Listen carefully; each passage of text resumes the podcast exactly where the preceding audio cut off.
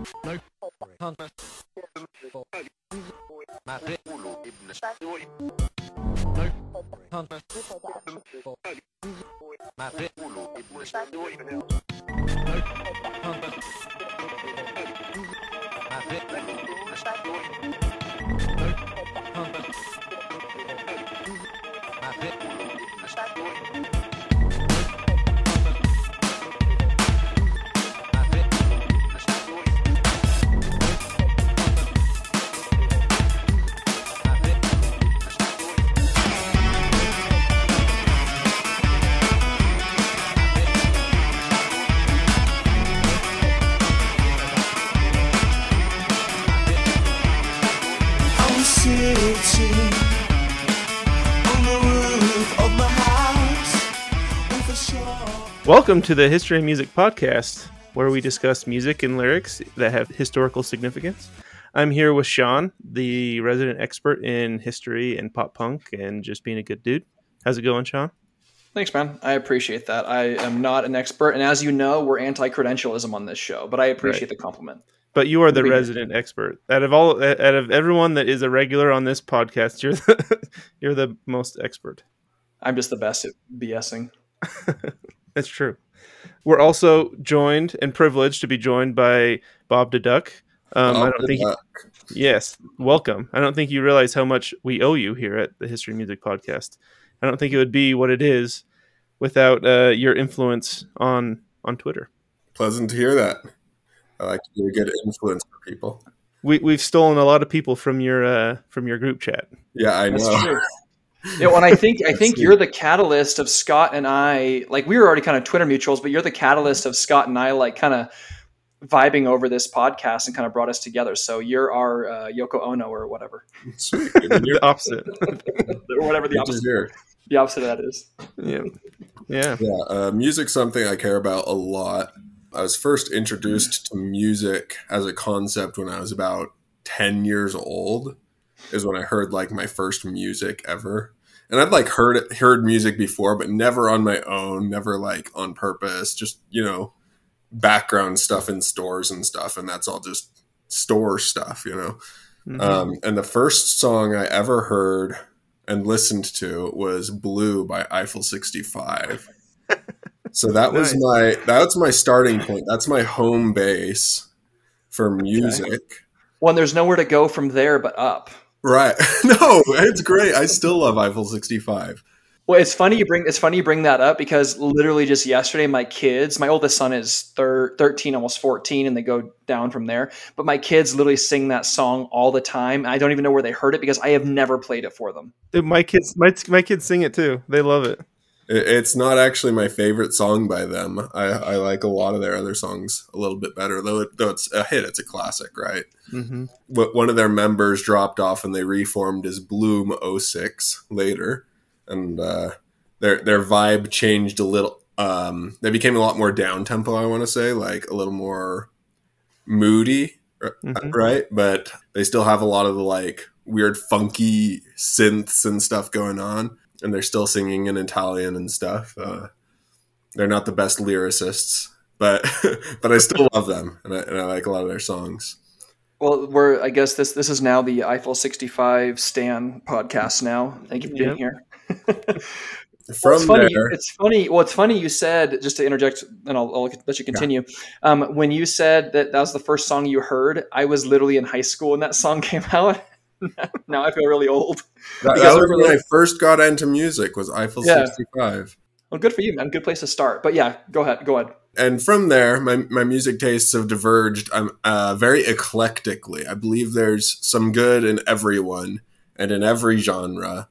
So I, I enjoy like diving into genres that I hate or that are very foreign to me, and like listening to a very broad expanse of their music to find stuff that I do like within that genre.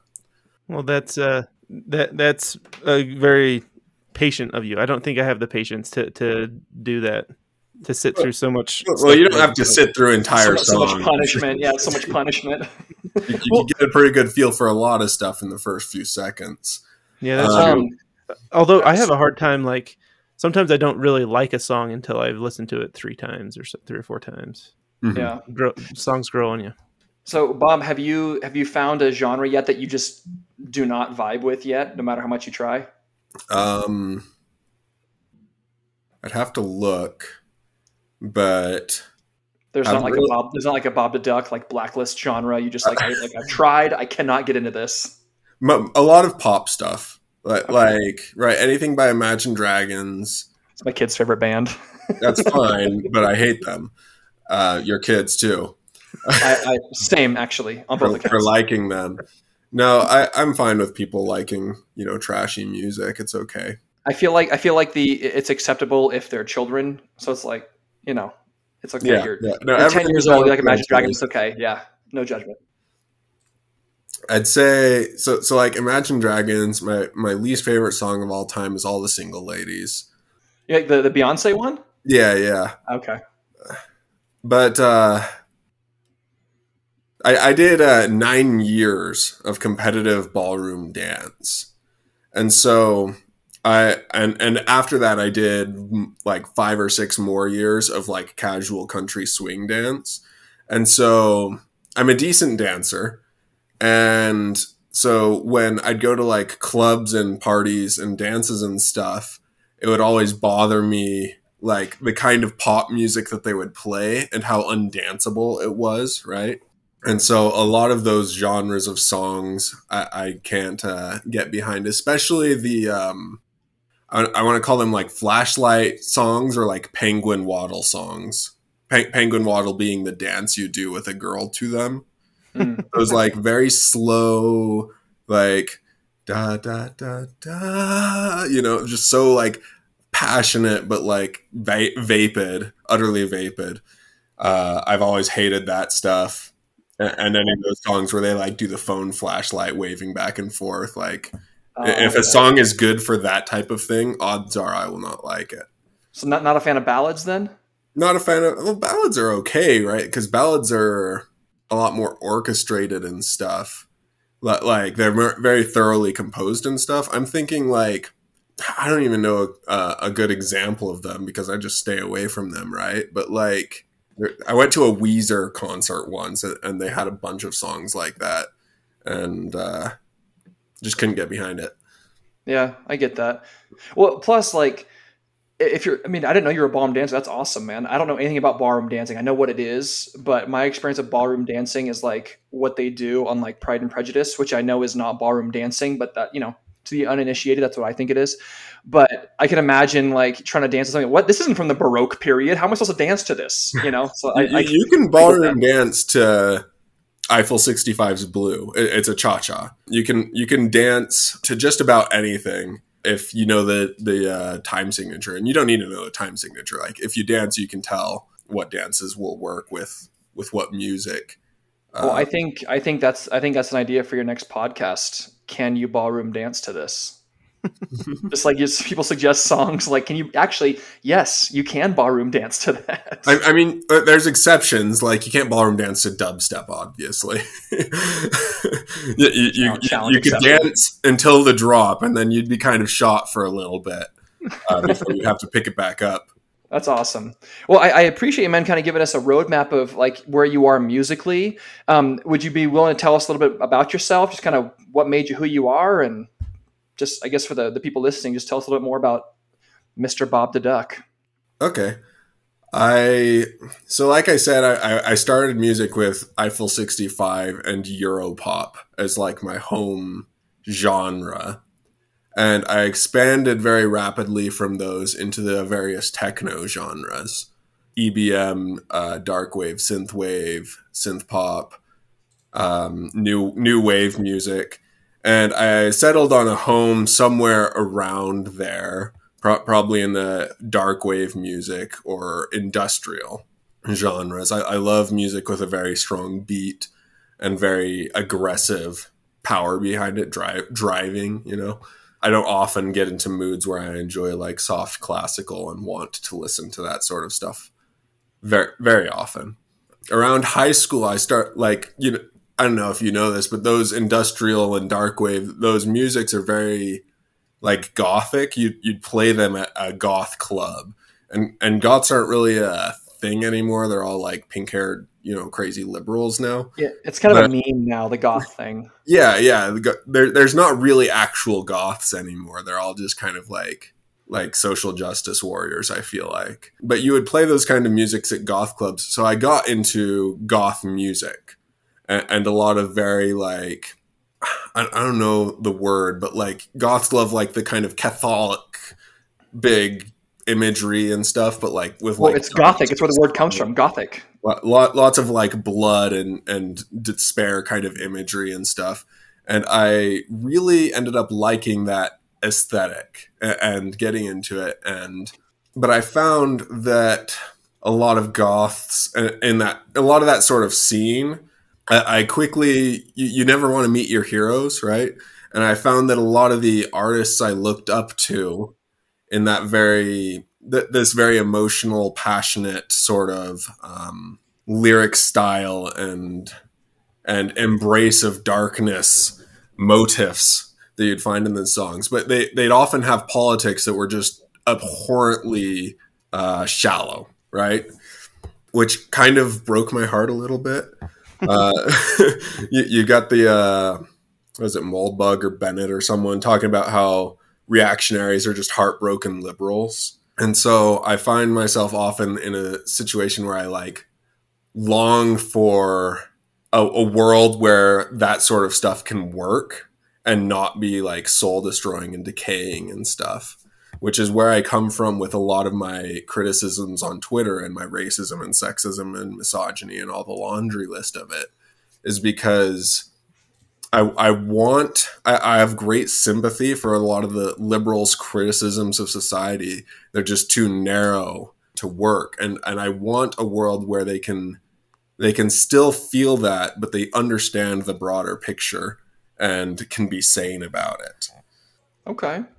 Well, I uh, I appreciate you breaking down like kind of what makes you you musically for us.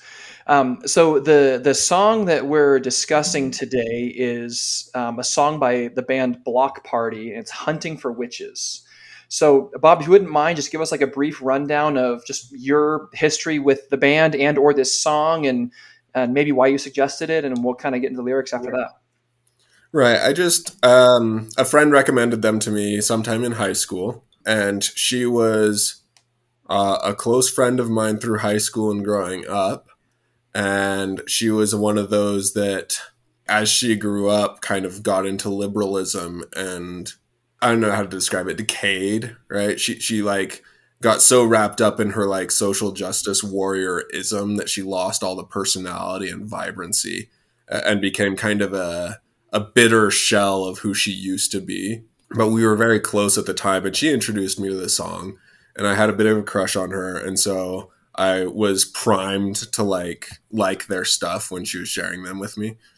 Uh, we went through, I I went through you know all their their uh, songs and stuff, and and would listen to them occasionally. I don't have like a great history of like the band having a good meaning to me I, I just like the beats and and the uh, the songs and stuff. The the perspectives behind the songs also.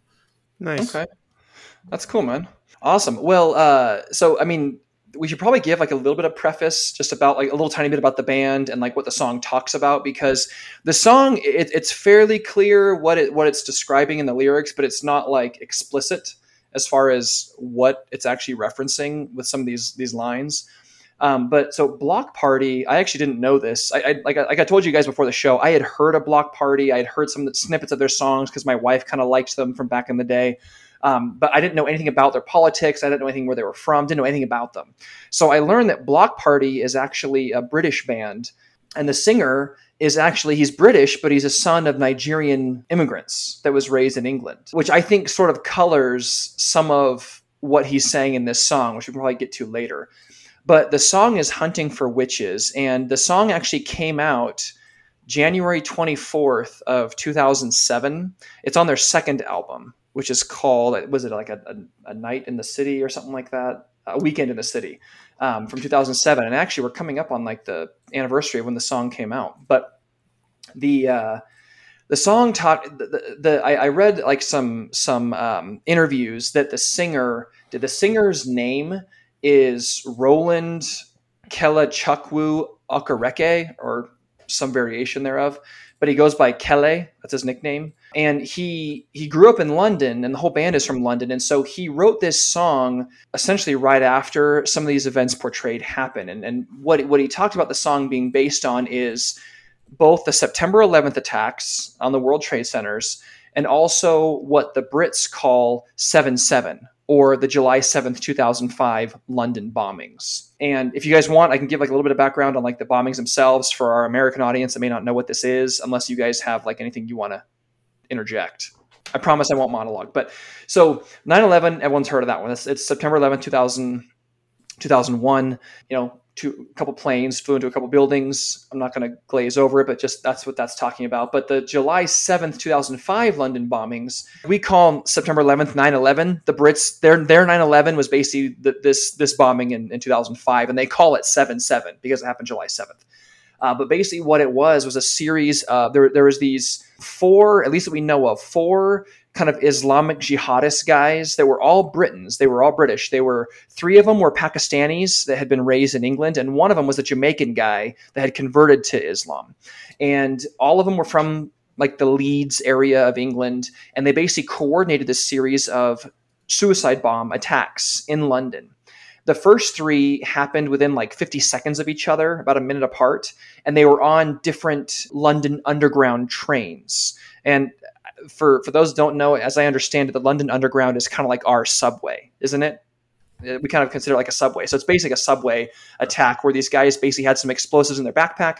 They walk onto the onto the the subway car, and then you know a minute or two after they're on the subway car, they blow it up and just try and kill as many people as they can. So that was the first three attacks where these guys walk onto these separate trains, they blow themselves up.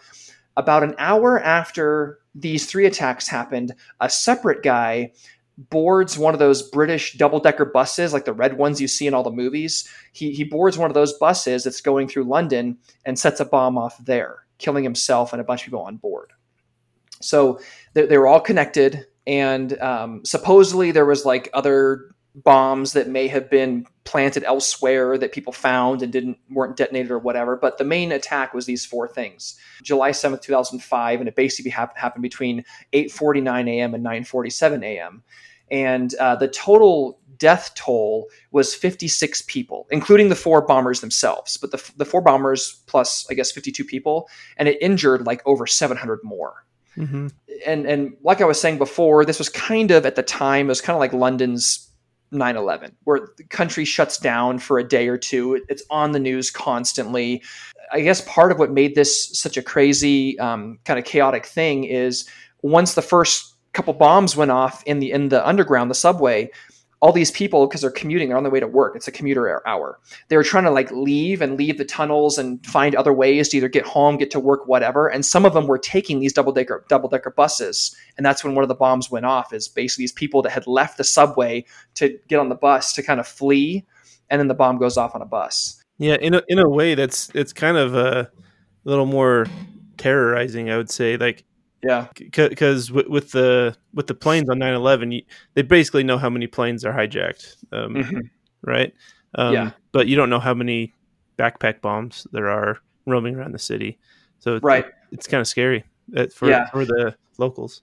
Yeah, well, and and um, what was crazy about this is like apparently none of these guys were known to the authorities beforehand you know because they always do that every time it's like oh yeah he was actually known to authorities beforehand he'd been arrested before or whatever these guys had almost like no history um, i guess the the word they used in britain at the time was they were i think they call them clean skins or clear skins i think which basically means that they were they were like definitely Islamist people living in England, but they weren't on any kind of a watch list. They didn't have any prior history of being radicalized. But they discovered later that either all four or, or, at least most of the four guys had released these videos recording themselves before the attack, basically stating their motive. And every single one is basically voicing um, support for Osama bin Laden and Al Qaeda. And the main reason for them doing these bombings was because of the UK's support of Israel and the UK's support of America and specifically America's war in the Middle East or, wars in the Middle East. and also for like the UK's involvement in the Middle East over just over the years. So that that in, in a nutshell is kind of what what this uh, this attack is a, is about and kind of the, the, the details behind it. Like 9/11 in in England in, in the U.S., kind of a total media circus afterwards, like 24 seven coverage everyone having these theories and like you know stuff will come up of like oh there was another plane over here. Oh never mind that was a mistake. It's kind of that that whole thing was going on the same time as this similar to this 2005 bombing. But that that's basically what i had on this. Um, right and when all this stuff was going on the internet was fairly new i want yeah. to say that, that might not be an accurate statement in truth but it's kind of accurate in in practice like hu- humans aren't evolved to deal with a moral calculus of a million plus instances of bad news per day, right? Mm-hmm. You grew up in villages, you'd have some crazy event happen between two villagers, and that was like the biggest thing you'd experience in your whole life. And now we're plugged into this global information ecosystem, and and everything that goes bad ever is is beamed directly into your eyeballs. And so that that's kind of the, what you're talking about with like the pandemonium of oh, there's a plane over here, there wasn't a plane over here. The the, the gossip flying, and and nobody had any sort of mimetic immune system, I guess, to just terror, right? Terrorism or just news stories in general. I feel like nowadays most people have the sense that news is lying or heavily biased and, and takes everything with a grain of salt that they don't really see with their own eyes. Partly, know, be, partly because of things like this. Yeah, yeah, right. and I'm not skepticism. And, and surely there's plenty of like believing the news going on with like COVID and stuff, but it's it's still not quite the same as well, no, I guess, I guess it is the same. Like there, there's still the he said, she said going on all over the place by people that are just kind of new to it, you know, that, that aren't in it all the time, that yeah. haven't had to develop the defenses. Yeah, there's definitely a, a, stronger immune system now than there was then. Well, I, I think partly it's because of this. This is the inoculation for our skepticism today. You know, it's like all these stories happening. Okay, you know what? I remember when this happened, and I remember like just the the media fury over it. And once all the actual facts come out, you know, years later sometimes, then it's like, okay, you know what? Now I'm a little bit more media savvy, so to speak, or a little more skeptical about what, what I'm what I first hear because I remember, you know, oh, remember when they were recorded on or reported on that and they said this happened, this happened, there was another shooter here or whatever, and it ended up not being true. So it, it you know, it, the the 24 hour news cycle and its consequences have been a disaster for the human race. and that was something that I kind of wanted to to know or talk about at least a little bit is that the Bloc Party they're writing this song and they're liberals. Um, yeah. This was this is George Bush era mm-hmm. and the the big Tony Blair, yeah, grand old party was the bad guys, right? Right, and they're talking about these this media frenzy and storm and they're calling it a witch hunt, right? That means there's you're, you're faking witches or, or you're you're tromping off as a mob to go and attack witches that might not really be there, right? Because because you just want blood, right? Yeah. And that's what they're talking about in the song is this frenzy for blood, the baying for blood, as they put it in the song. Yeah. Well, and it's it. I guess what what the main catalyst for uh, Kele, this the singer, to to write this is the the bus because the the three um, uh, underground bombs, um, the underground being the train system, they were all kind of like in a similar area, like you know along the same track or on a, or you know kind of a similar area. The bus was a little bit further away in a different area, and it was a bus rather than a train. But supposedly the catalyst for him writing this song was the bus bombing, which was the, the, the last of the four, was like a couple blocks from where this guy lived or and grew up and so mm-hmm. he's he's he's basically seeing something happen in his neighborhood literally and kind of seeing the results of that and then writing a song about it through his liberal bias while also being the son of immigrants living in a foreign country right but but he's he's playing it he he's he sees it happen next door to him and he's not out for blood right he's erring on the side of mercy for you know Muslim immigrants, which were the target of all the hatred following all these attacks, 9-11. And, and he's he's not Muslim. We should probably clarify. that The singer is not Muslim, right. as far as we know. Right? He's not Muslim. I don't think. I, I don't know. I don't think he's but, religious but, at all. but he's erring on the side of mercy, right? He's Yeah. not that that's almost like an immediate forgive them thing. And and that for someone so close to the uh, tragedy, that's not an easy thing to do. And I think in these instances the liberals were right, right?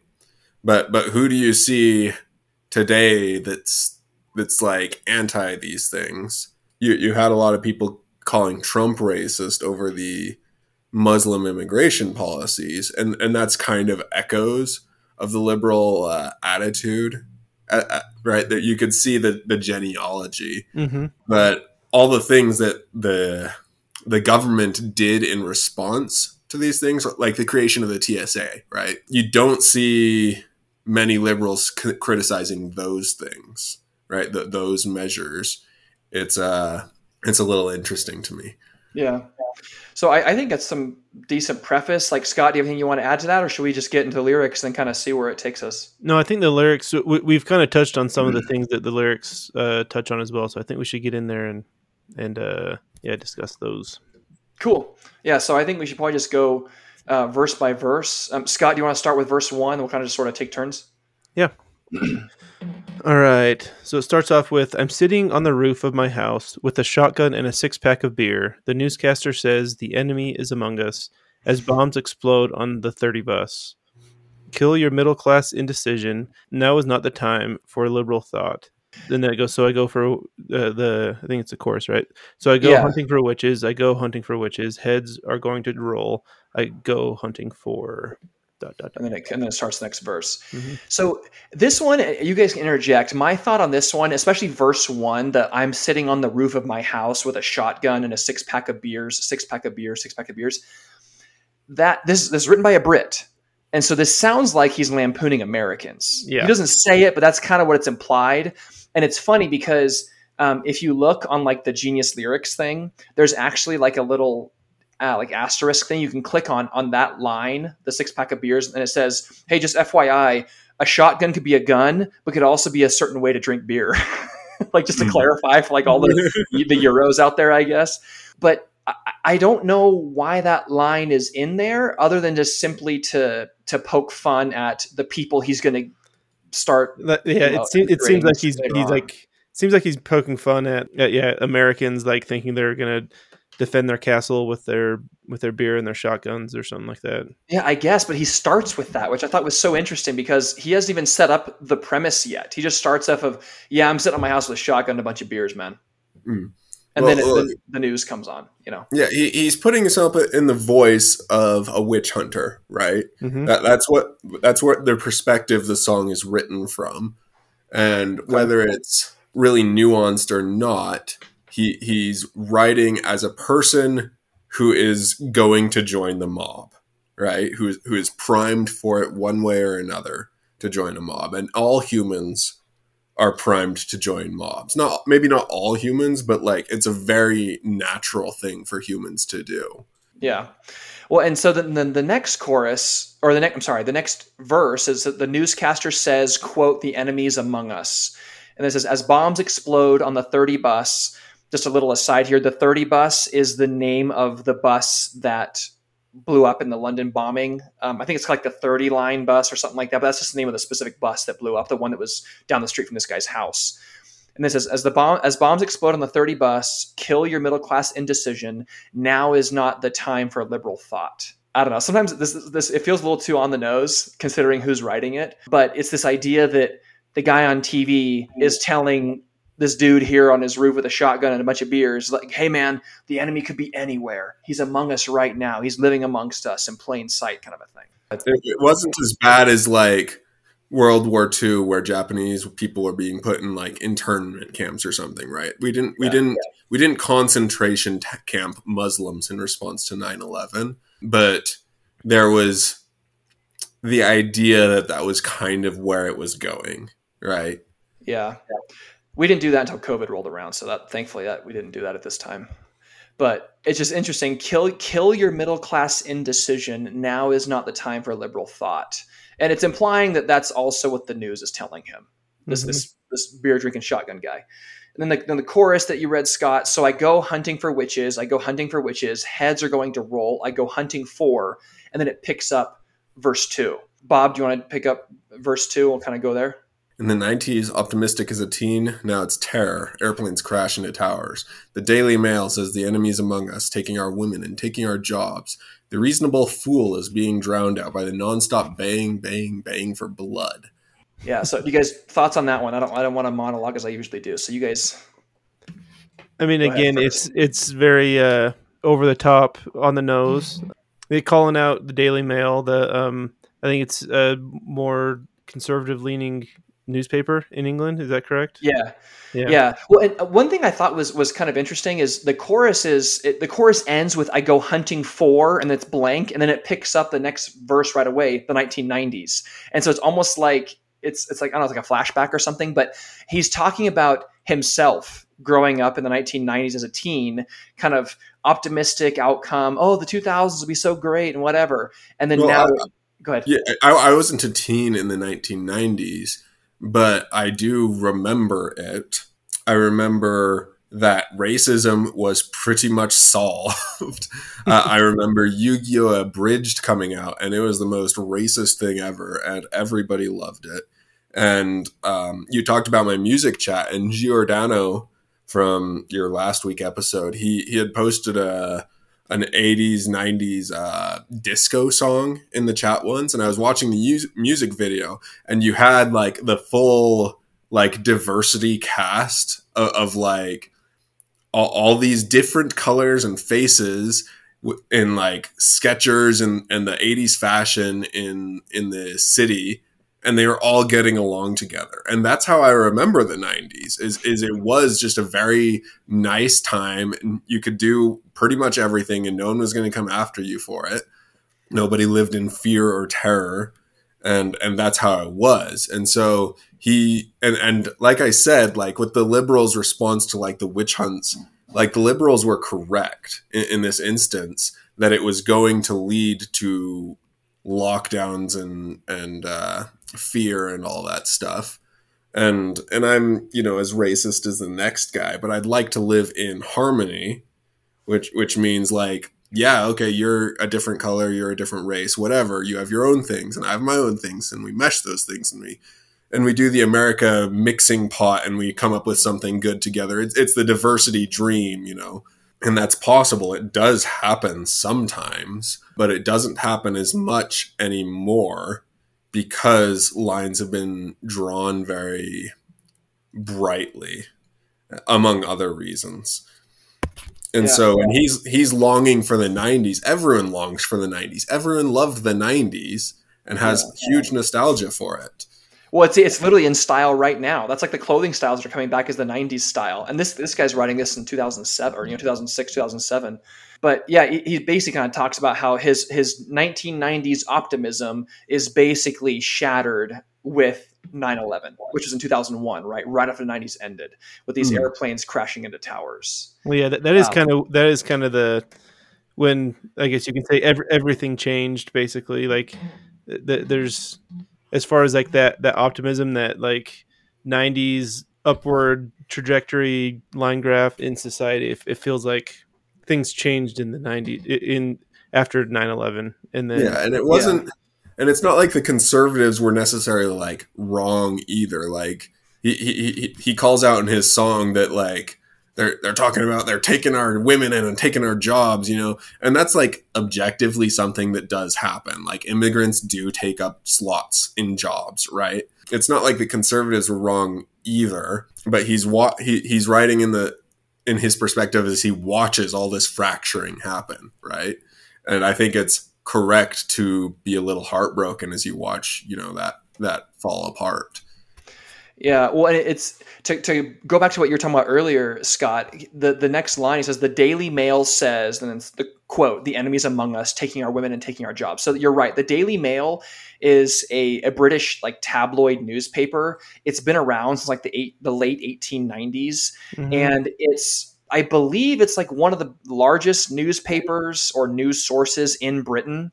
And they are known for being like the conservative newspaper. And so it's I guess it's like Britain's Fox News. I'm assuming is what it would be like because it's conservative for British standards, but if you read their stuff, it's pretty center right. It's not like ultra conservative, you know. But, but basically, in this, they're kind of lampooning the Daily Mail as basically just kind of stirring and fomenting all this distrust amongst the populace by basically telling people the enemy is among you, that these immigrants are taking our jobs, are taking our, our women.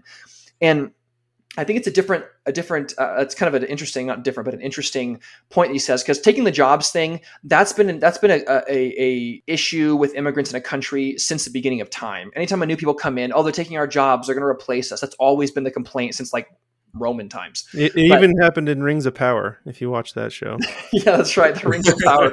yeah, uh, but the, the taking our women is interesting because I, I hadn't really heard that especially not in this era. I had not heard of immigrants taking our women, or maybe maybe it was a British thing, but I but I do know that that kind of became like at least a, a, a somewhat of a, of a notable um, news story in the past maybe five to eight years, where these like grooming gangs of supposedly Islamic guys in England and London that would basically go around just essentially raping women and young girls and I thought it might be referencing that, or or like the supposedly yeah, the probably not. I, I get no, the impression so? he's more just kind of parodying conservatives here. Oh, okay, right? Just just he he doesn't have a good mental model for how conservatives work, and so that's why what he's going for. They're taking our okay. women. Yeah, I wasn't sure. So, do you think it's more like a racism approach? It's like, oh, these conservatives don't like to see biracial couples, and they're taking our women, and that's is that the issue that he's kind of? Yeah, yeah, yeah. I think I think he's just kind of writing from a shallow perspective there. Okay, that makes sense. I'll, I'll, buy that for a dollar. But yeah, so uh, the Daily Mail, because people are watching the Daily Mail, what he's implying here is if you're if you're reading the Daily Mail or watching the Daily Mail about these events, then all reasonable thought is being drowned out by the nonstop baying for blood. I mean, that seems a bit harsh, but okay. yeah, I mean, I wasn't reading the Daily Mail in the mid 2000s, so I don't know exactly what their headlines and what they were writing about. I'm not um, reading that, it now. But but that seems a little over the top. Yeah, I've never read it. I, I don't think he's like looking at Daily Mail headlines and just going for it. He's just, he's just propping them up as a symbol, right? Yeah. But like if you look at like the actions of George Bush following 9/11, like going and invading Iraq, Afghanistan for 20 plus years, like it it was obviously like a bloodthirst thing and and military industrial complex and shadowy benefits between under the table deals between bigger big figures and stuff, but like it, it was not a justified re- response to just invade the whole country, right? Bob, right. they had weapons of mass destruction, man. right. So, so I, I, guess the the criticism I have then is just like you like you said earlier, the word shallow. It, it feels just like a shallow poke at um, Uh, conservatism. Well, it's a parody. It's a parody of conservatives. Yeah, exactly. And so it's it's just kind of a I don't know. It's, it's a caricature, right? Yeah. You, you, don't need to have a, a, good fidelity picture. He only has like a song to, to spit this out in. Even if he wanted to give a really, really complex, nuanced view of, of what conservative thought was, the point is that like that he he's experiencing this, right? It, yeah. It's just his perspective as he watches all this stuff happen. America goes to some stupid war in the desert and and all this stuff goes down and it wasn't really justified and and liberals were you know right at the time and i i think anti-war liberals are kind of an extinct breed you know you, you see with the uh, russia ukraine war they're all super excited about yeah about I, I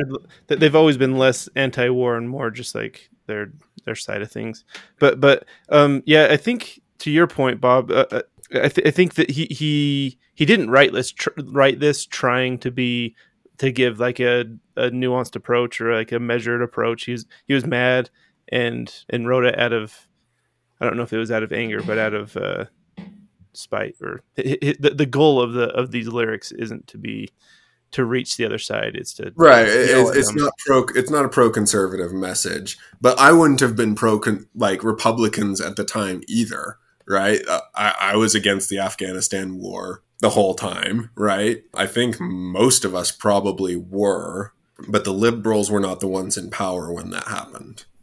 Yeah. Uh, in theory, in theory, right? If, we, if we're putting aside the one party system and all that stuff that's kind of become more apparent since. Mm-hmm.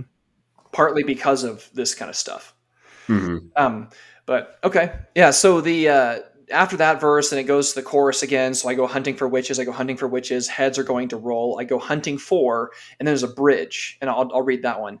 It says, "I was an ordinary man with ordinary desires. I watched TV. It informed me. I was an ordinary man with ordinary desire. There must be accountability. Disparate and misinformed, fear will keep us all in place." And that's basically it. It repeats the chorus again, and then it repeats that that line I just read, or those lines I just read eh, again. But I think I think he's kind of going back to the guy he's describing in the beginning, this conservative, just you know, Joe Schmo, middle class guy watching the Daily Mail. You know, going along with the witch hunt. Yeah, let's invade Iraq. Yep, going along with the narrative he's being fed. That there, you know, there must be. Yeah, he's, he's, he's disparate and misinformed, but the fear is is being used to control me or us. And what I was going to say, while you guys talking about earlier about sort of the reasons why this guy wrote this song is he actually I have a quote here and I paraphrased it earlier, but he basically says that the 30 bus that he talked about earlier in Hackney, which is where it went off, um, is just around the corner from where he from where he lives. And the song was written when the singer, I'm paraphrasing what he said here, but he says when he observed the reactions of the mainstream press in the UK, and he says he was amazed at how easy it had been to whip them, meaning like the audience, people, into a fury. And he says, I guess the point about the song for me is post September 11th, the media has really traded on fear and the use of fear in controlling people. And so it's this idea that it, it's not, it, does, it sounds like maybe he's just, maybe he's lying to himself and lying to the, everyone else, but it sounds like the song is more on how the media whips people up into a frenzy and just basically gives them fear in order to control them rather than being an anti-conservative song. Well, yeah. Part of part of the nostalgia of the 90s is the idea that the media didn't used to be like that. And I don't know, maybe there, there if you uh, there's this trope where you're arguing with a Democrat and you're like, well, guess your father's what? Your Democrat forefathers owned slaves in the South and the and the slave owners were majority Democrats, and you use that as kind of like an own on them, and they don't care because they don't you know identify themselves with hundred year old slave owners. they they identify themselves with whatever they're doing today. But if you really get into it over that.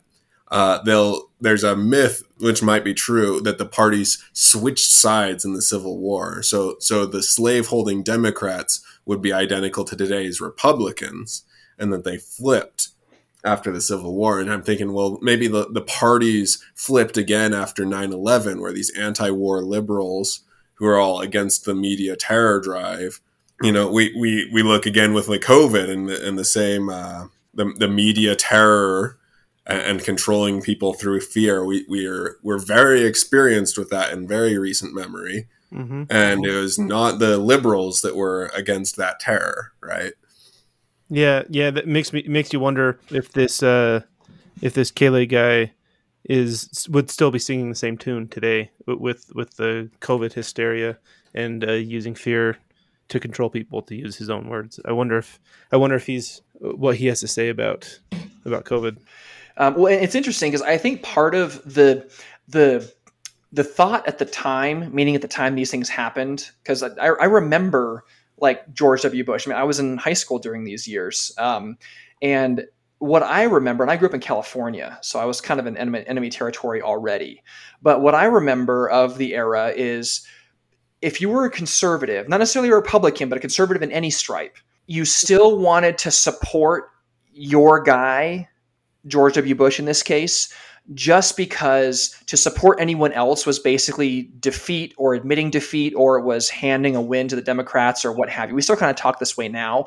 But just to give you an example, when I was in high school, there was a, um, I think I was a sophomore. There was a uh, I don't even remember what, what it what exactly what it was, but the, the Dixie Chicks, the country band, mm-hmm. um, they they they weren't at the time were not considered a liberal band. They weren't even overly political, but they made some comment, like, like publicly made a, a, comment that was like mildly critical of George W. Bush and specifically his war in Afghanistan. And all these people after that, just because of that one comment, were like throwing out their Dixie Chicks CDs and like boycott the Dixie Chicks. It was kind of like one of like it was like a cancel culture nowadays, what we call cancel culture. Mm. And um, some of my liberal classmates were like, I don't get it. All they said was we shouldn't go to war. And all these people are like, yeah, burn the Dixie Chicks CDs. Mm-hmm. And now, what do we have now? The Dixie Chicks literally changed their name to the Chicks to not be associated with Dixie. You know, it's just, it's a weird world we live in. But that was kind of the, seemed to be the prevailing feeling at the time was, yeah, I don't agree with everything George W. Bush says, but I have to make it seem like I do because the the alternative is worse whatever the alternative is. That was kind of the, the, hmm. the feeling at the time. like I was saying, like it's very natural to for humans to join mobs, and if that mob is just throwing away Dixie Chicks CDs to try and hurt Dixie Chicks in a legal and non-violent fashion, right? it's still a mob impulse, right? And and that's going to be common, you know, throughout all of history. But there's times when that is bad and doesn't work. I actually I had a, it's funny you say that because I had a, a history teacher, military. He was actually a military history teacher specifically when I was in high school, so the same era. And he, he made that same comment about people just wanting to be a part of a mob. And he said, whenever we, I think he was talking about the Rodney King uh, riots way back in the '90s, but he was he was talking about how whenever you have like a civil unrest, a mob, a riot, something like that, he said it's like the, the there's there's always a core group like 10% of the group of people rioting are people that are actually doing it for the dogma or the reason or whatever the, the the outrage is you know racism or whatever. And the remaining like 90% are people who, cool. who, just want to burn stuff. They just want to cause mayhem you know? I, I don't like, know if i'd say they just want to cause mayhem. I mean sometimes they do or they just but, want to steal or whatever you know? Mm-hmm. Or they or they just want to they just want to fit in. If, if, feel, if it's feel a part of something, yeah, right? yeah. And when you're burning stuff, destroying stuff, you feel like you're accomplishing something, yeah. whether you justify it or not. You, you feel like you're part of a group, and that group has more power than you would have individually. Mm-hmm. And uh, it's an appealing thing if you feel like it aligns with you even slightly. Right. Yeah. And, well, and so, go ahead, Scott. Sorry. I was just gonna say, it, and it extends beyond just like being at a rally and getting rallied up and and then going and actually physically doing stuff like in a group because people in the in the like privacy of their own homes were throwing away CDs. You you could post on social media about it, like when you talk to someone. Oh, I throw away my my CD. It's it's a virtue signal in today's terms, right? Yeah. yeah. Well, yeah. I remember seeing news reports about it. Where it's like, yeah, people were throwing their Dixie Chick CDs, and like a bunch of it'd be like a, a couple shots, you know, edited shots of like 10 girls so putting their Dixie Chick CD in a garbage can or whatever. But I remember because I had this this um, a, a, guy I went to high school with who was himself a liberal at, at the time, like a liberal in the in the early 2000s, I guess. So I, I don't know what that'd be now, but um, so he was. I remember him uh, trying to like justify the comment that Dixie Chicks made, and he's like, "Look, they weren't saying that they're like anti-America. They were just basically saying." Hey, maybe we shouldn't go to war in the Middle East and that was that was basically but he was right like like you were saying bob like he was liberal but he was right in this one instance because we shouldn't have gone to war we shouldn't right? have gone to war in the middle east there was no reason to go there osama bin laden wasn't even in the middle what, he was in the middle east but he, he wasn't in iraq you know yeah. so why were we going to iraq so the uh, so the other the other comment he made is he told this is a specific guy I'm thinking of I'll I won't say his name but he told me that he went to a uh, a protest like a political protest. It wasn't a riot, nothing like that, but a political protest that was specifically anti-war. Very, mm-hmm. very 1960s, you know, but it was anti-war specifically, not anti-Bush and not anti-conservative or Republican. Mm-hmm. Now, this guy hated all those things, but I remember him telling me in high school, "No, no, here's the thing: just because we say we're anti-war doesn't mean we hate America. Doesn't mean we hate the president. We just don't want war." I, I it's it's funny that he tried to make a distinction then because nobody makes a distinction now. It's all mm. the same. Riots nowadays, you know, are liberals shouting "No borders, no wall, no USA at all." Mm-hmm. You know, and and so it's it's like the the it, it's everyone's moved kind of further further left in that regard, but it, it it's in, you're, you're you're kind of right where it's like these terrorist attacks and like the news surrounding was kind of a rude awakening for a whole generation of people. I think my generation, our generation, you know. Now, the aftermath of the 9 11 attacks, I'm not as familiar with the London bombings, of course, but the aftermath of the 9 11 attacks, like these attacks were not committed by a mob, right?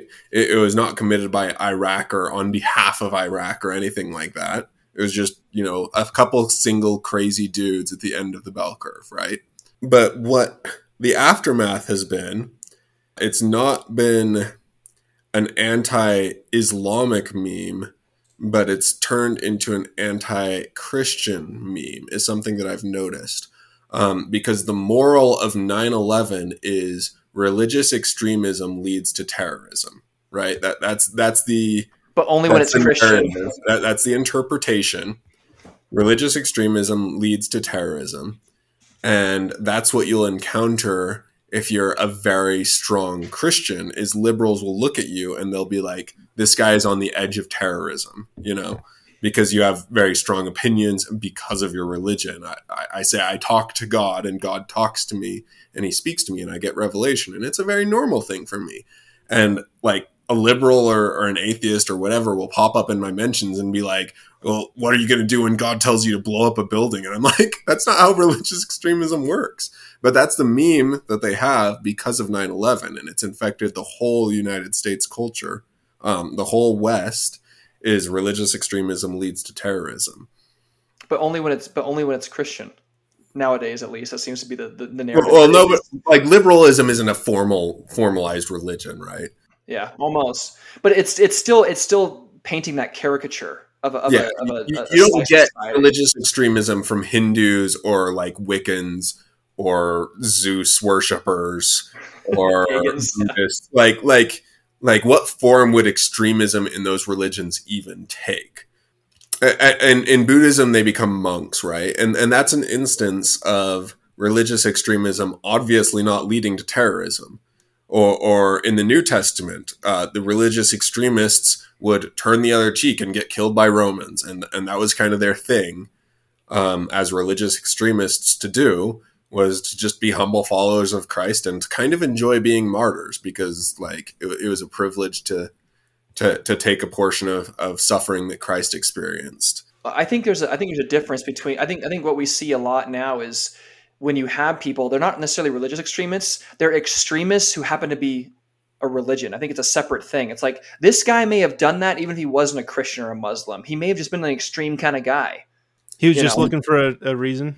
Yeah, I don't know. But you, you, you often don't see that in. I mean, we don't really have like, the gay nightclub shooting or whatever wasn't like really terrorism. I, I don't think it falls under that category. It, it was just like a, a, crazy extreme thing that happened. But you see, whenever these things happen, the liberals being like, "Oh, he was a Christian, so he did this out of religious extremism." And, and scrambling for a narrative like that, it's the it's the first instinct that's primed so rather than to view it as like a crazy outlier, like the 9 11 bombings were, it, it's become the primary way of analyzing negative behaviors, is mm-hmm. as if they were mob driven. Yeah, that n- nothing can just can just happen because because an individual had a gripe against an individual or, or something like that. It has to have a deeper meaning, and they have to have a narrative to go along with it. And I think, uh, yeah, we'd agree that 9/11 kind of it not it didn't really start that, but it definitely made it the norm. Like, well, it, it's it expected. Changed, yeah, it changed a lot of things. I mean, you'll say that every a post 9/11 world. Like, that's kind of the world we live in, right? So it's changed a lot of not only just our skepticism with the media and you know maybe how we view the media or how we view our, our leaders, but also just in like how we have to travel nowadays because the TSA was created. All this other stuff is kind of really altered like I don't want to say the, the century, but maybe it's it's definitely a different time we live in now, partially because of that. I think things have been building up to that, but I think that was kind of like the main thing people can point to and be like, yeah, 9/11 and you know other attacks like it have have changed how how the world and how we view it. Yeah, so I guess to to kind of um, finish up like the the attacks themselves, So September 11th, we know what what happened there because um, most of our audience is American. So they you know they built a, a monument. You know, do we do we do know we, what happened with 9/11? well, so it's, and that's that. It's funny you bring that up, Bob, because I was going to say that earlier, but much like 9-11 how there's like 9-11 truthers and there's like 9-11 was an inside job people said almost verbatim identical things about this the July 7th attack in 2005. Like in fact, there is a they built a monument, not a monument, but they built a memorial to the July 7th attack. It's in Hyde Park in London and they built it on like the 4th anniversary or something like that of it. And basically it's these like metal stainless steel pillars with the date printed on it and they're kind of grouped into there's one for each person that died and they're kind of grouped into which bombing attack they died in, and uh, there's no names or anything on them. But uh, apparently, like w- within like a year of them being built, they've been vandalized twice now with people like spray painting or writing with a marker on there, like seven seven was an inside job. Um, you know, Tony Blair lied. Yeah, Tony Blair lied. Millions died, like that kind of thing. And I'm like, huh, okay, I've heard, I've heard that, I've heard that before. And I, I didn't look too much into it as far as like the the conspiracy theories behind i'm familiar with the conspiracy theories behind 9-11 i'm not familiar with the conspiracy theories behind july 7th the london bombings but it sounds like it's kind of a similar sort of vein of thinking of yeah this wasn't islamic extremists. It was you know they were they were operatives of mi6 or whatever you know. But it's just it's just i think it's so funny that the it's so the, the two attacks are so similar and they're 4 mm-hmm. years apart. I, I imagine the, the drive to believe stuff like that and, and I'm agnostic. Like I, I don't really know whether 9/11 was an inside job or not. I, th- I think for the purposes of like the narrative that religious extremism leads to like terrorism, I think they must be considered a, a, a, myth, a fake thing that didn't happen. I, I, think we're obligated to believe that it wasn't true. But as far as like whether like it actually was Islamic terrorism or a setup by Bush or who or the CIA or whoever, I, I don't really know or care. But I think the drive is like to avoid believing that crazy people exist and, and to avoid having to to remove them from the the the group pool category, right? So so if they're Islamic extremists, then you have to grapple with like, oh, they're crazy outliers, or they implicate the whole group in some way. But if you believe that it was an inside job, you can kind of circumvent the need to reason like that. And you're like, well, governments do atrocious things all the time. And so it's a very normal thing that they would do this. And you don't have to, to grapple as much with well, mental illness happens and crazy people get out all the time. But all those things are true, though. That's what makes it difficult. And it's mm. funny you bring that up because um, there's uh, someone we bring up a lot on this podcast is Dan Carlin and his uh, Hardcore History podcast. But he has a he has a, um, a segment on the First World War, and in the very beginning, that's one thing he brings up. And I think I brought up this before, but he talks about how uh, the Kennedy assassination of JFK and how there's all these just just like 9-11 everything else there's always theories of oh no it was an inside job whatever it wasn't mm-hmm. what the, the, lone gunman theory is, is is just people don't don't believe it and mm-hmm. he said he was talking to a friend this is dan carlin said he was talking to a friend who wrote who wrote a book about the kennedy assassination and he says that he believes the assassination to jfk happened exactly the way the narrative says lone gunman Lee Harvey Oswald from the book repository, whatever. That was it. And he said that the, the reason why a, a lot of these conspiracy theories come about is because people are extremely uncomfortable with the idea of one person, one man being able to do one thing and have such a, a huge impact on the world. You know, because mm-hmm. you, you assassinate JFK, you literally just assassinated the, the leader of the free world at the time, right? So you, you, you do one terrorist bombing, you know, like fly a plane into a building in 9-11 and look at the results of it. Like, like Out, outlier humans are hard to predict. Yeah. Yeah. And so the idea is, is like people don't like the idea that one crazy guy or one extremist or whatever could have that much power from doing one thing or, or yeah. you know, a series of a thing. And they don't we like don't, it we don't want to admit that our um our society, I guess you could say, is so fragile, right? That that it could be toppled by a small group or even a single person. Well, it's easier to believe, no, no, it's a conspiracy involving like thousands of people and millions of dollars. It's all the government. It's easier to believe that because that makes more sense. And, and it makes someone in control. And we like when, Right. like, it's, it's just, there's some sort of like weird comfort in someone being in control. Yeah. But Joker. yeah. But When uh, everything so, goes according to plan. well, and uh, apparently, um, that they've had like still issues with other like suicide attacks in London after this. And uh, there was actually an anniversary attack specifically on the anniversary of July 7th. There's these two guys, these two Muslim guys, that were planning on doing two more suicide bombs on the 10th anniversary of the July 7th attack. And, and, and um, going to be, and, and the, the, one of the guys, uh, his name was Mohammed Rehman. Uh, he apparently he called himself the silent bomber and he asked his twitter followers to choose where he should blow himself up either the westfield london or the london underground again and so these two guys were arrested with a bunch of like bomb making materials and like all this you know, urea nitrate and they were sentenced to life in prison back in 2015 for it hmm. Dang. but yeah What He's an posting idiot. on Twitter. How silent is he actually? Yeah, I thought that was so funny. I was like, dude, is that, is that tweet still around? I want to find that. was, it, was it a poll? I don't know. I mean, I mean, I guess it's not, it's not funny to say that it's funny, but it's it's I don't know. It kind of makes me laugh a little bit. But Yeah. anyway, so yeah, so that that's kind of the two events that this is this is drawing on is 9-11 and this and the July 7th, 2005 London bombings because like I said they're 4 or 5 years apart. But it seems like like the singer's main beef with this song is or the reason why he wrote it is the media basically making everyone turn on on each other. Mm. Or whatever whatever whatever your politics are. Now Yeah. in this in this case he's criticizing conservatives but it essentially further polarized the the wings, right? But I'm I'm actually kind of interested, Bob, in, in your theory about the um it uh kind of mirroring the uh the Civil War, the the theory or the myth of the switch of the parties or whatever. Hmm. That, that's that's kind of an interesting uh, theory. I wonder if you have any more thoughts on that.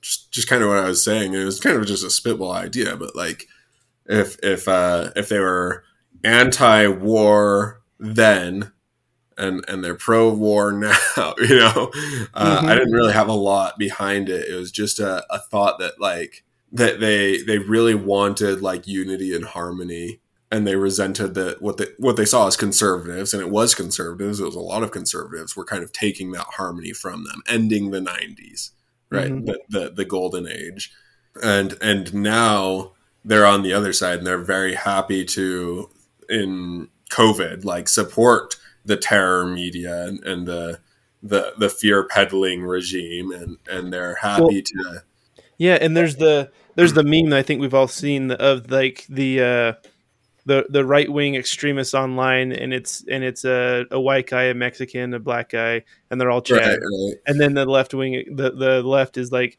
they have their black day only at school, or they have like their their own segregation or whatever, and and then their own forms of misogyny and stuff. And so it's like it, it might be a, been a slow turn turn, but it seems like things have kind of have, have flipped a, a bit. In that I, and I liked that that old liberal dream of like everyone living in harmony together and you could make a racist joke and they could make a racist joke back at you in retaliation and you would both laugh at each, other's Exactly. jokes yeah, that, that's the that's the right wing Chad. That- that's the neighborhood I grew up with. There was a Yeah. Mexican kid who made jokes about his race all the time, and and and we were all like having fun and, and messing around together. And and now it's very very polarized, and and those harmony seeking liberals aren't really around anymore. No, Um, you- they you still have, claim you to have be. some centrists who claim to it, but most liberals, and maybe I'm internet poisoned, seem much more disavow your family over voting for Trump types, ra- rather than like, man, this this this fragmenting of trust is bad and horrible. They're like accelerating it by participating in it, right? Mhm. Wh- Which is what the conservatives were back then. Yeah. yeah I wonder if you can attribute attribute that, expand on the on your theory and attribute that to 9/11. I don't know.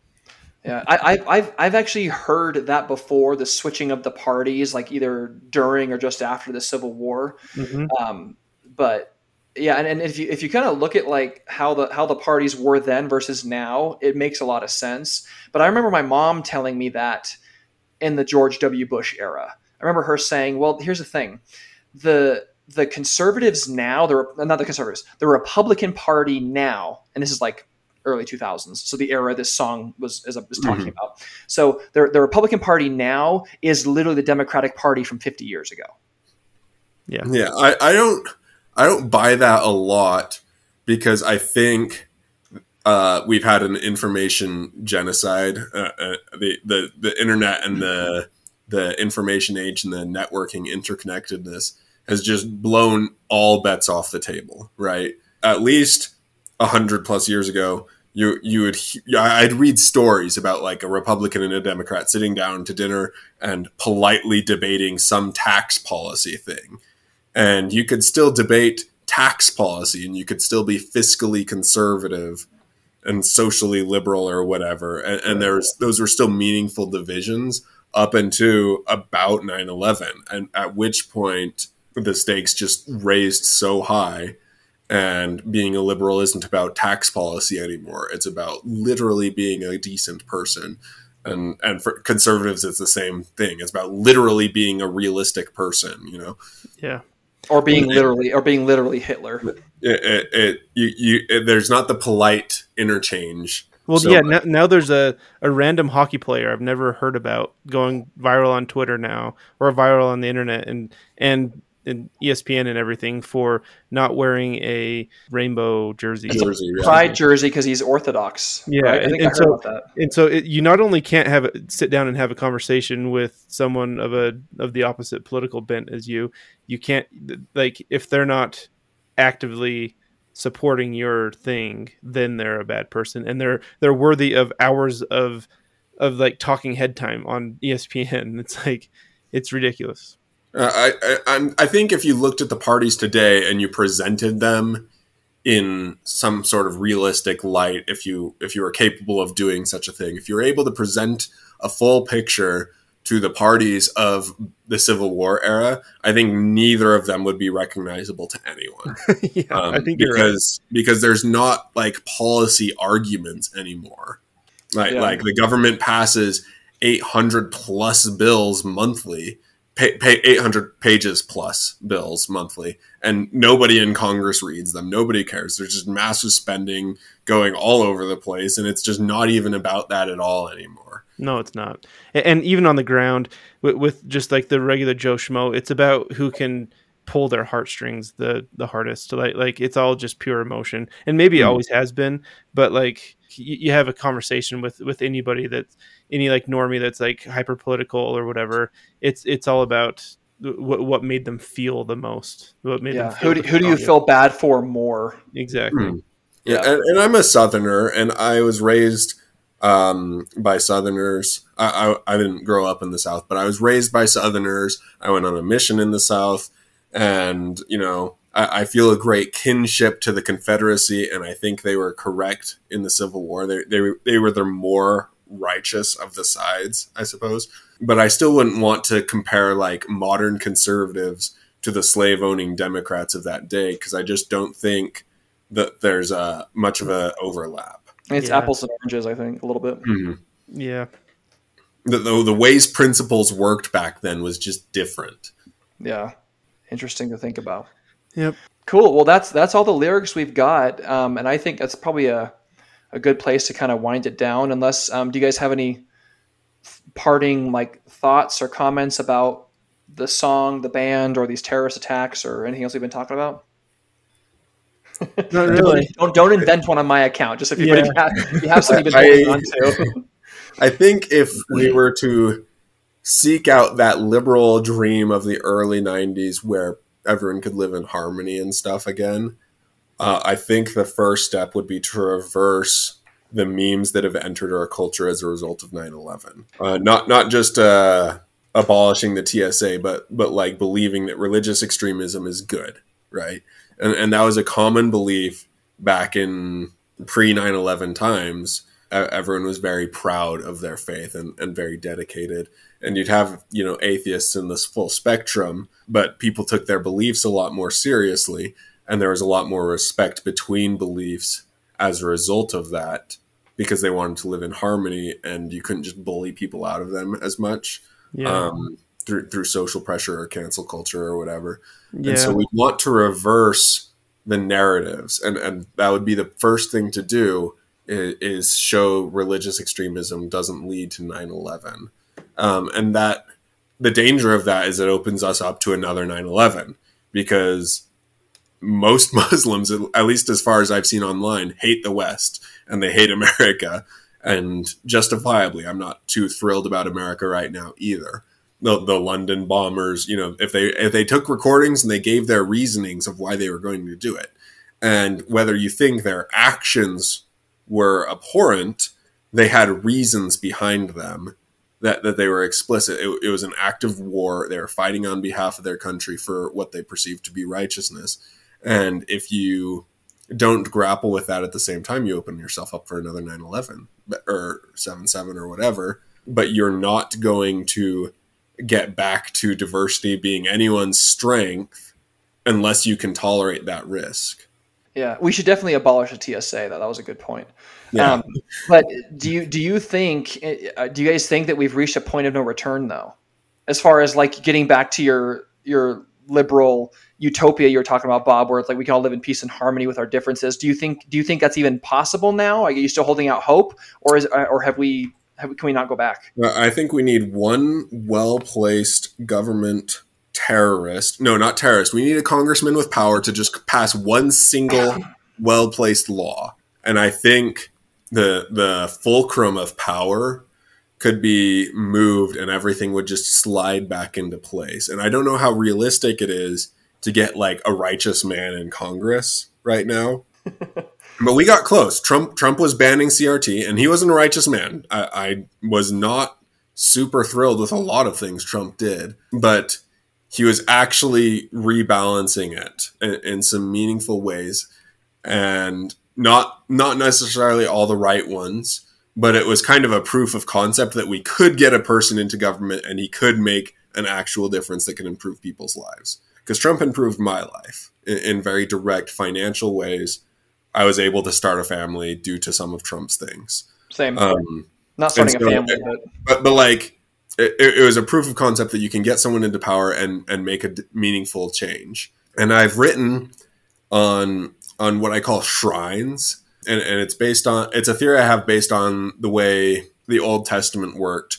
With yeah, you had righteous kings and you had wicked kings, and what happened in like Solomon's day or something was he built a bunch of shrines to Asherah and the pagan Baal and, and a bunch of fertility stuff gods.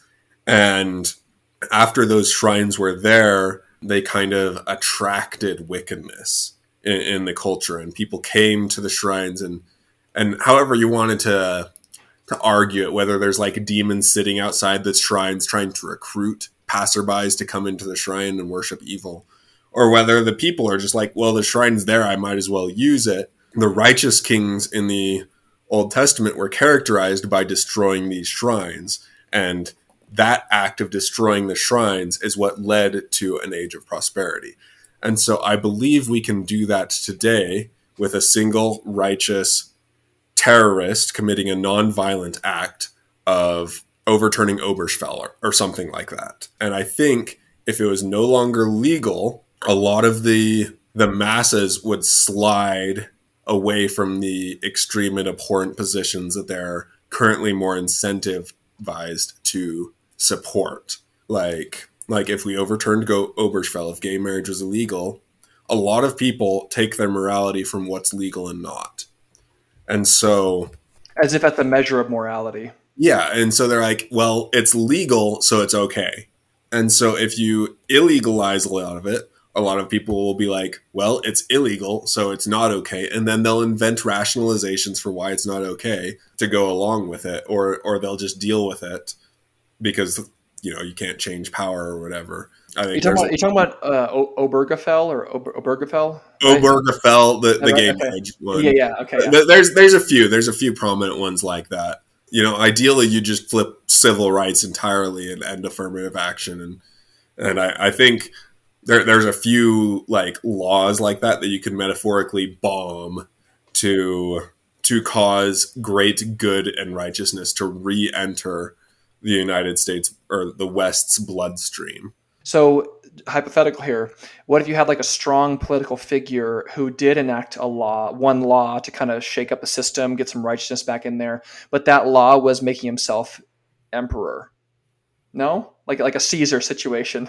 yeah, I'm chill with that. I don't care. Yeah, yeah, whatever. I, I, Book of Mormon. Kings are good if they're righteous. If you can get righteous Yep. kings, Yep, it's just that's the that's always the gamble. It's a roll of the dice. It's risk. can you get?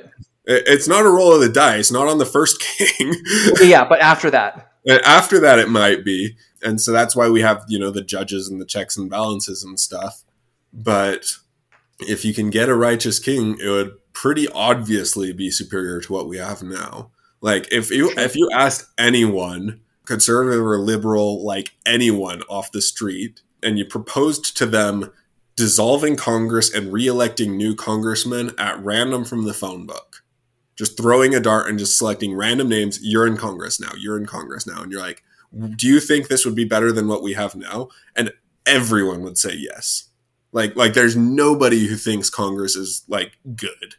yeah, And so there's not a lot to lose by some sort of radical action like that. I guess there can be for some like like you hear about Antifa's trying to set up their like radically autonomous queer zones and those never go well. But like for right wingers and conservatives you have you have some structure and hierarchy and you could probably pull it off.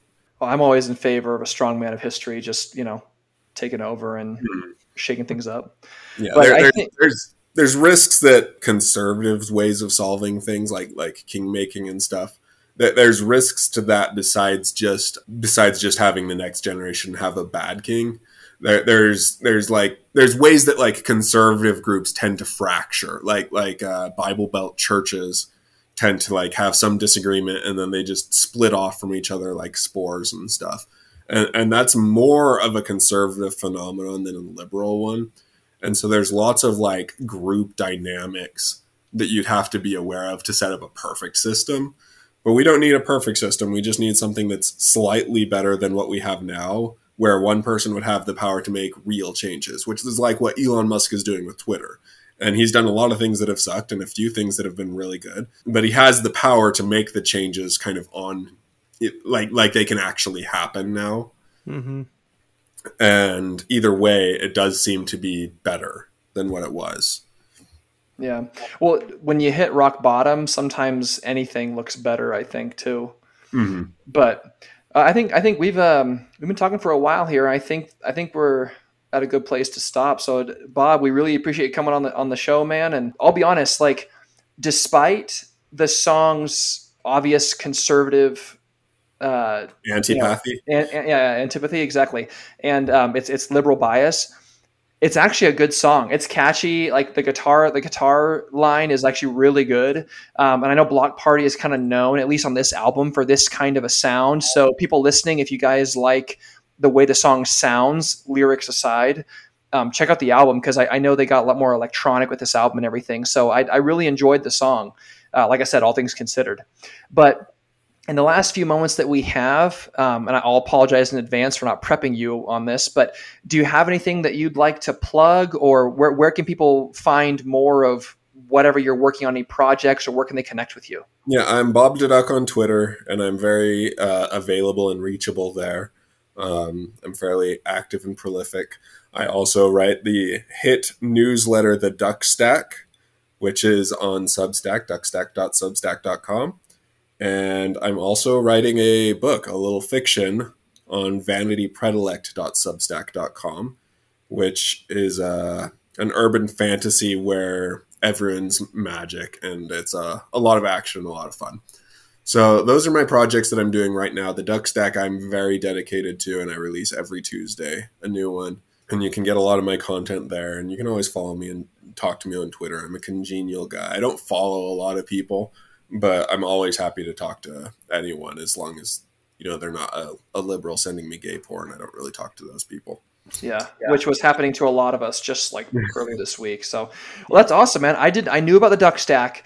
I've read it. It's really good. A lot of big brain takes. So I'm always a fan of that. I'm in the music chat with you, and I think we're, we're Twitter mutuals. I did not know about the book you're writing. Now, is the plan just to release the the book you're writing on just the Substack, or are you going to eventually publish it all as like one volume on Amazon or something like that? No, yeah, I'm. Uh, it's um, it's a. I'm following the Webtoon model where you like you post a new chapter and you paywall it completely, and then everything behind that is free for everyone to read. And so each week when I release a new chapter, it unpaywalls the previous one. So people can pay me because I'm hoping to make money to re to to catch the new chapters earlier, right? To be a little more current and to support me. But other than that, yeah, it'll be like a rolling release and it'll be be free for everyone.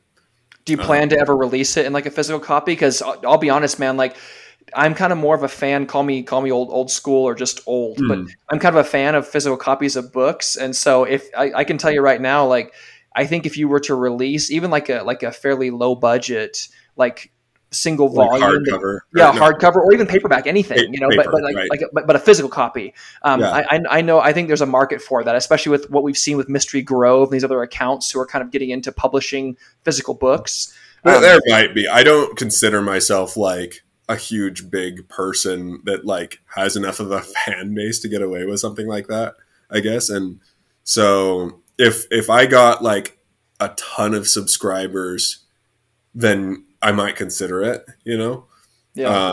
Because um, my thought was with that, and, and I don't want to go mm. off on a tangent here for the show, but um, my thought with that is if you have a bunch of subscribers subscribing to that and you publish a physical copy, who's going to buy the book? Because all your subscribers have already paid to subscribe and read it already. You know what I mean?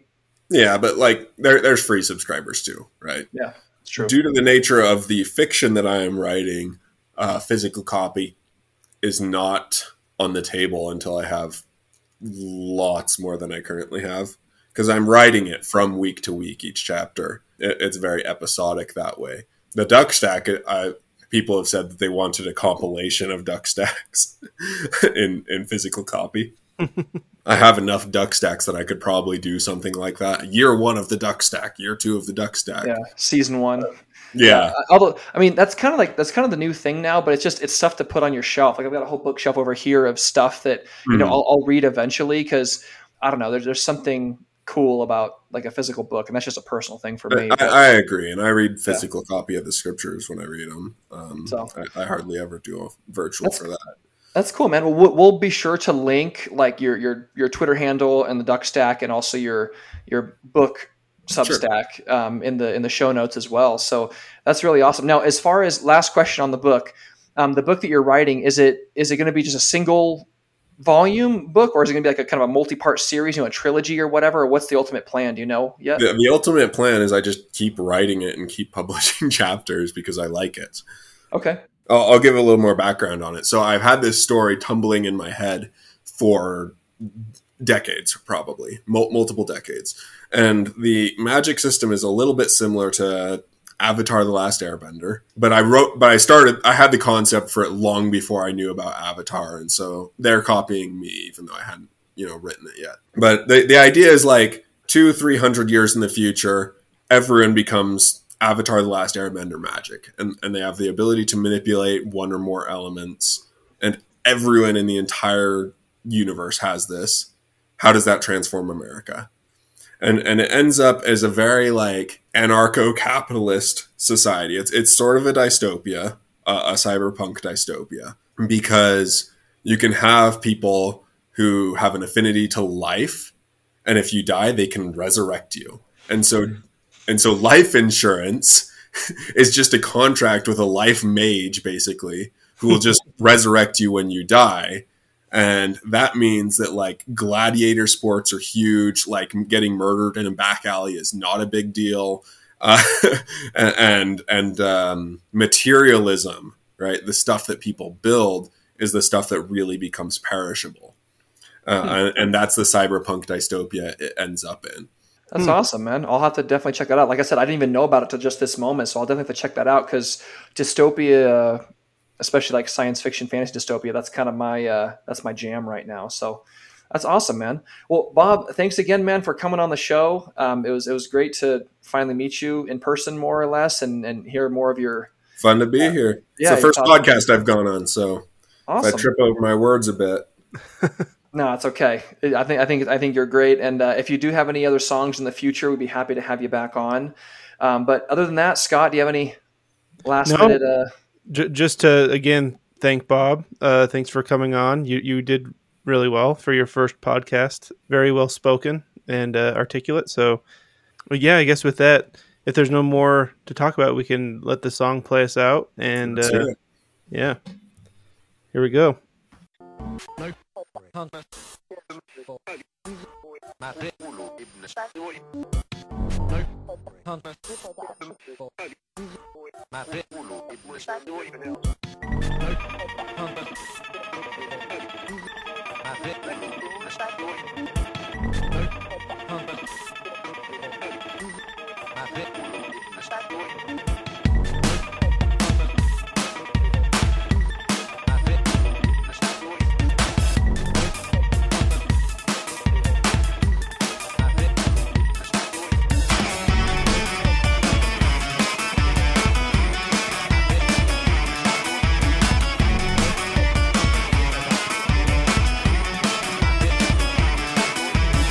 optimistic as a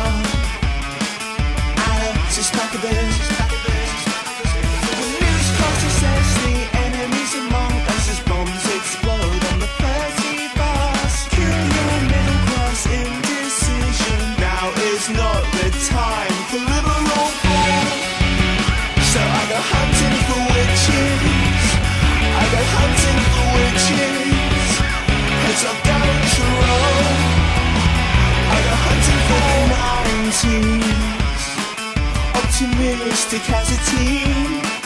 Now it's terror. Airplanes crash into towers.